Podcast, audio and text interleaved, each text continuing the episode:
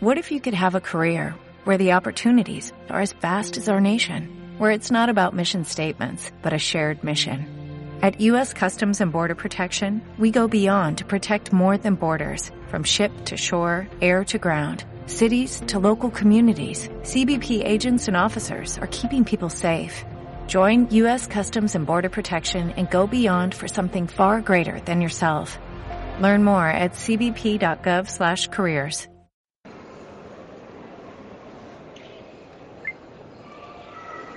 Hola, estamos aquí en Tabacalera, en Donosti, San Sebastián, Donosti, eh, Euskal Herria, con el profesor José Antonio Ejido y vamos a hablar sobre estos vientos que parece que están agitando el continente latinoamericano desde las revueltas que hubo en Ecuador, después en Chile, en Colombia estos últimos días, también desgraciadamente el golpe que ha habido en Bolivia, también eh, tenemos Venezuela que sigue resistiendo y esos cambios políticos que se iniciaron, o sea, que, se iniciaron en México con el triunfo de López Obrador, que también eh, han continuado en Argentina con, la vuelta del kirchnerismo y que probablemente también veamos en Brasil, ya que Lula, afortunadamente, podemos, lo tenemos ya libre. Bueno, José Antonio, ¿cómo ve en términos generales ahora mismo un poco el panorama que se está viviendo en Latinoamérica? Un placer estar con la comuna. Buenas tardes. Eh, yo creo que, como dijo Mao Zedong el año 49, China se ha puesto en pie. Los pueblos latinoamericanos se han puesto en pie en todo el continente. Ya Puerto Rico, las masas tumbaron al gobernador puertorriqueño en el mes de junio. Hay dos elementos fundamentales, que son las elecciones en México y en Argentina, que dan lugar a gobiernos de línea antineoliberal e independiente y son dos de los mayores países de América Latina. La resistencia de, Venezuela es algo inaudito que produce una gran desolación a las agencias de inteligencia norteamericanas y contra todo pronóstico se han producido dos cosas buenas y una mala. Las grandes revueltas en el Ecuador y en Chile, sobre todo la de Chile, después de 30 años de sometimiento a un régimen de los más reaccionarios que hay. La muy mala ha sido el derrocamiento del gobierno popular de Evo Morales. Pero esto significa que la oleada no, no termina, porque Colombia también se está despertando contra uno de los regímenes más sanguinarios que hay. Lula está libre y yo creo que está aprovechando su tiempo para que el pueblo brasileño le dé una gran sorpresa al imperialismo norteamericano y al fascista que tienen como presidente. De manera que el lugar de mayor combatividad hoy del mundo entero es América Latina y el Caribe. En relación con eso también estábamos comentando que, que también ha habido un, están intentando paralizar movimiento, el movimiento en la isla de Dominica. Sí. ¿Puedes contarnos un poco sobre, sobre ello? Sí, la, la mancomunidad de Dominica es uno de los tres pequeños países caribeños que forman parte del ALBA, grandes aliados de Cuba y de Venezuela que integran el bloque ALBA, que es el bloque más revolucionario de los países latinoamericanos, cuya destrucción es la obsesión del Departamento de Estado.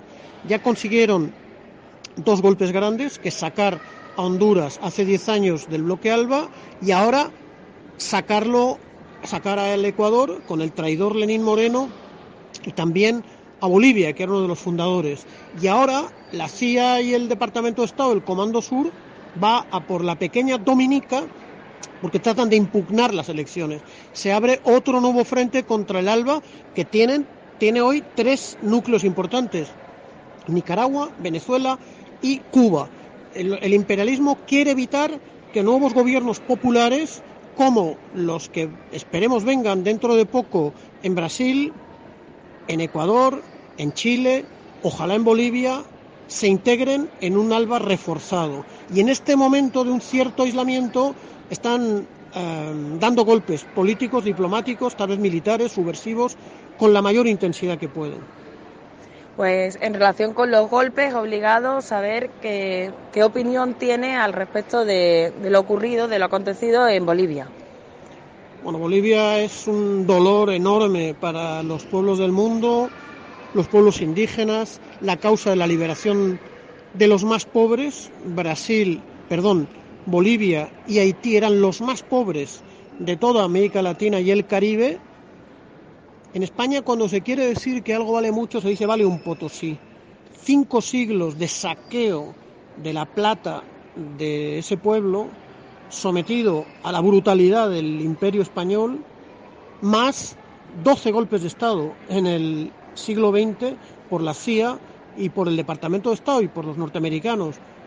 Había un momento de gran estabilidad, un momento de gran esperanza. Lamentablemente se han combinado varios factores enemigos y eso ha creado un escenario nuevo.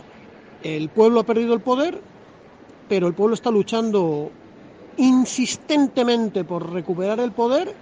No sabemos si en un marco electoral, no sabemos si derrocando a los fascistas que han tomado el poder, pero desde luego ese pueblo está acostumbrado a luchar. Ese pueblo llegó al poder tras decenas o centenares de muertos en las luchas contra la privatización del agua y del gas en el año 2004 y 2005 ese pueblo sabe lo que es luchar y sabe lo que es morir. De manera que no cante victoria el imperialismo norteamericano porque el pueblo de Evo Morales, de García Linera y de Tupac Katari no ha dicho su última palabra.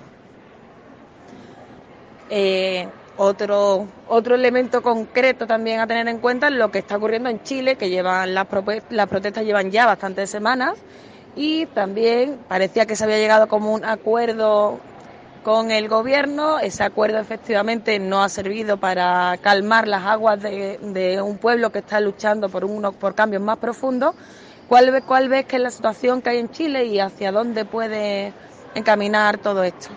Mira, el régimen reaccionario chileno es uno de los puntales del bandidesco y, lacayo Grupo de Lima, empeñado en destruir la Venezuela bolivariana con Piñera, que representa el ala civil del pinochetismo fascista. Pero cuando la burguesía golpista chilena pensaba que iba a estar indefinidamente en el poder, el pueblo chileno ha determinado lo contrario, que tiene que salir del poder, que su régimen social es antipopular, que su constitución es antidemocrática y que se abran las grandes alamedas, como dijo el presidente Salvador Allende. ¿eh? por las que circule el hombre libre y ahora diríamos que el hombre y la mujer libres. De manera que el pueblo chileno tiene su propia agenda, no aceptan otra cosa que no sea un proceso constitucional para construir eh, un nuevo régimen político y destruir la eh, constitución de Pinochet y sus instituciones. Hemos visto los carabineros de Chile, institución totalmente reaccionaria, eh, y todas las demás que provienen del golpe de Estado contra el pueblo chileno. Es algo que produce pavor a la burguesía chilena y a su amo el imperialismo norteamericano. El neoliberalismo se aplica sangre y fuego en Chile tras asesinar a Salvador Allende, destruir el gobierno de la Unidad Popular. Y el neoliberalismo va a caer en Chile, porque hay un acumulado y hay una memoria de lucha popular en Chile que en estos años de pinotetismo duro, de pinotetismo blando, no han conseguido apagar. Es el pueblo de Pablo Neruda, de Víctor Jara, de Recabarren, de Salvador Allende. Eh, yo creo que el pueblo chileno está a punto de conseguir su democracia en el marco de la integración latinoamericana y de un nuevo alba de los pueblos. En, relación con eso, el triunfo electoral, como estábamos comentando antes, de, en Argentina, de, que, de Alberto Fernández y Cristina Fernández, y, y sobre todo hay un elemento que sí que cambia completamente el panorama, que es el triunfo de López Obrador en México, ya que México es un país que se había mantenido al margen de estos procesos hasta este momento. ¿Qué, qué supone, qué supone, bueno, qué, cómo encaja la pieza mexicana dentro del panorama latinoamericano? Mira, México había tenido en el siglo XX y en el siglo XIX una gran importancia. Hay que decir también que México no es bolivariano, en el sentido de que el padre de la patria son dos sacerdotes, Hidalgo y Morelos, asesinados por el régimen español, con una invasión francesa en el siglo XIX, con un régimen republicano y hoy la cuarta transformación. Benito Juárez primera transformación, Zapata y Villa, segunda, Lázaro Cárdenas y nacionalización del petróleo, tercera transformación, y López Obrador después de una terrible noche neoliberal. El Gran México, que acogió a nuestra Segunda República, que nunca reconoció el régimen criminal de Franco, eh, el bastión contra la expansión norteamericana, ha ido cayendo tras aplicar sobre todo el Tratado de Libre Comercio con los Estados Unidos y tras ser el país dominado por las mafias y los carteles de la droga de la mano de los gobiernos neoliberales. Ahora López Obrador dirige un proceso con un apoyo gigantesco del pueblo para levantar ese gigantesco país y para construir un eje con también otro inmenso país y otro gran país latinoamericano que es la Argentina al que se tiene que incorporar el Brasil liberado de Bolsonaro y de la burguesía paulista traidora y de los militares traidores. Si se consigue consolidar este, este eje doble y si se le incorpora a Brasil, ya los procesos van a ser irreversibles. Hay buenas palabras de momento entre Trump y López Obrador, pero sabemos que las 14 agencias de inteligencia norteamericanas están pensando el derrocamiento y el asesinato de López Obrador. Pero no lo van a hacer mientras el pueblo se mantenga en torno al proyecto de la cuarta transformación, que es uno de los pilares de este despertar, de esta nueva alba de la emancipación de los pueblos latinoamericanos. En ese sentido, también es importante destacar lo que está ocurriendo en Colombia. Colombia es un país donde no, han, no solamente no han participado en los últimos procesos populares, sino que es un país que tiene una historia muy específica donde a todos los dirigentes de izquierda que han podido destacar lo han ido matando, como Gaitán, donde también tienen sus guerrillas, que son fruto precisamente de esa necesidad de resistencia, y donde parece que a veces parecía que, no, que nunca iban a poder salir adelante. ¿Qué posibilidades abren en Colombia? Está habiendo una mayor conciencia dentro del pueblo colombiano sobre la situación, sobre la situación que, social, tanto interna como regional, y sobre el papel que juega Colombia al respecto de ser el, el fuelle del imperio estadounidense para el resto de Latinoamérica.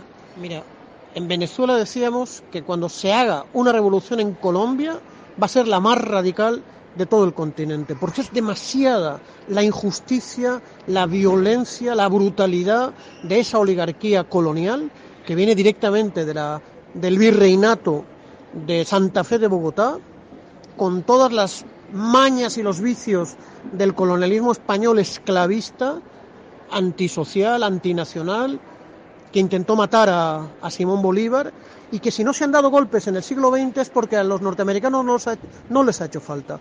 Ha sido la oligarquía más rastrera, más vil, más sanguinaria, asesina de Gaitán, que era el líder del Partido Liberal que planteaba poner en cintura esa oligarquía asesina. Hoy es el primer productor mundial de cocaína, con 11 bases norteamericanas. Los dos elementos están unidos han saboteado el proceso de paz porque lo han incumplido en un 80% con la guerrilla comunista de las FARC y ahora el pueblo colombiano se levanta.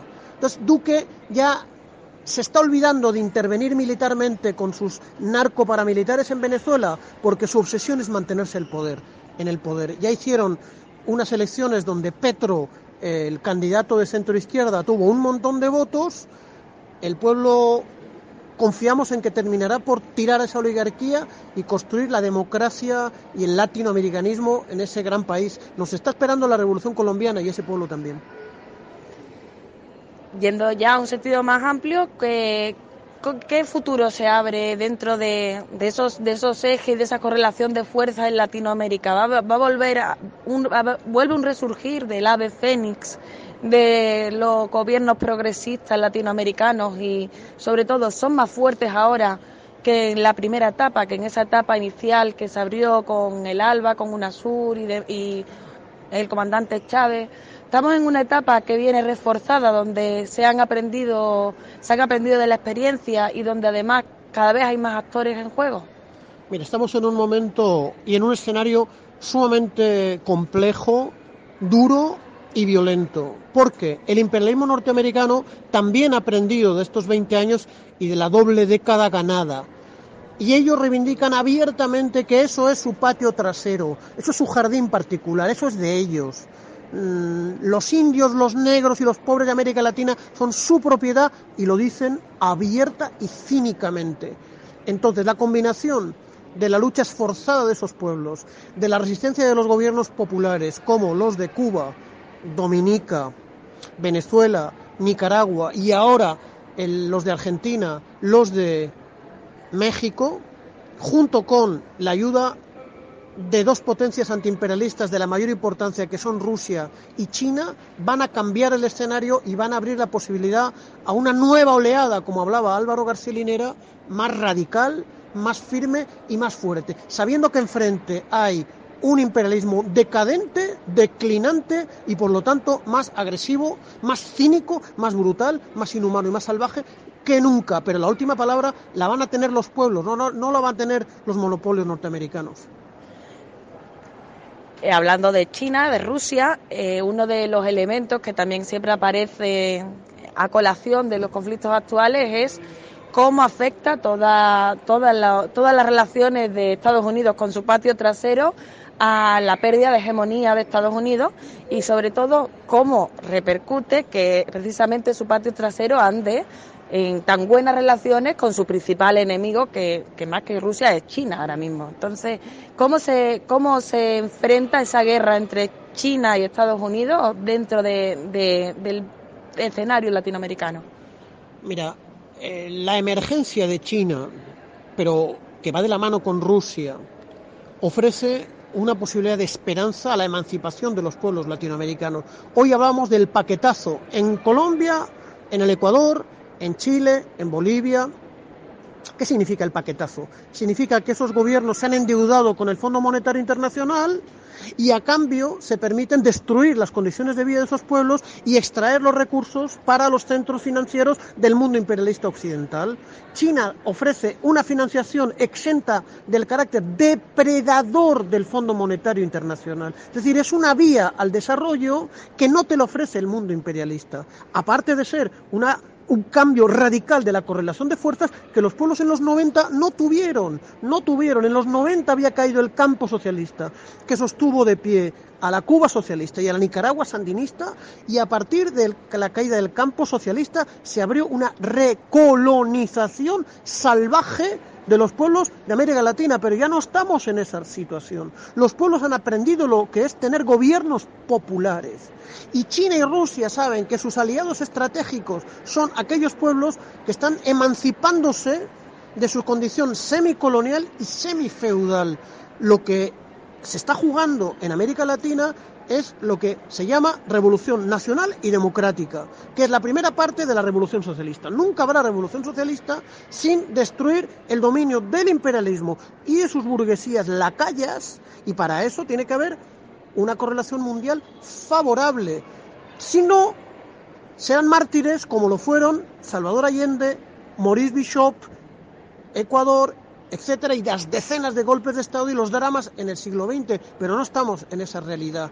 Esos pueblos saben que pueden contar con Rusia, Rusia le da un apoyo incondicional a Venezuela y a Cuba, y económicamente también saben que pueden contar con China, que a lo largo de este siglo se va a convertir en un actor militar, pero no para dominar colonialmente a esos pueblos, como hace el Comando Sur y como hace la OTAN, sino para defender primero sus intereses y luego los de sus amigos y sus amigos son los pueblos semicoloniales y semifeudales del tercer mundo y de América Latina y el Caribe. Ahora que es el tema también militar, una de las, de las preocupaciones que ha habido era sobre cómo, cómo se trabaja la cuestión del ejército en, precisamente en estos países, porque se ha visto en, la, en el caso de Bolivia. Hace, supongo, más o menos un mes, el presidente Evo Morales decía de la necesidad de crear una especie de Comando Sur Latinoamericano.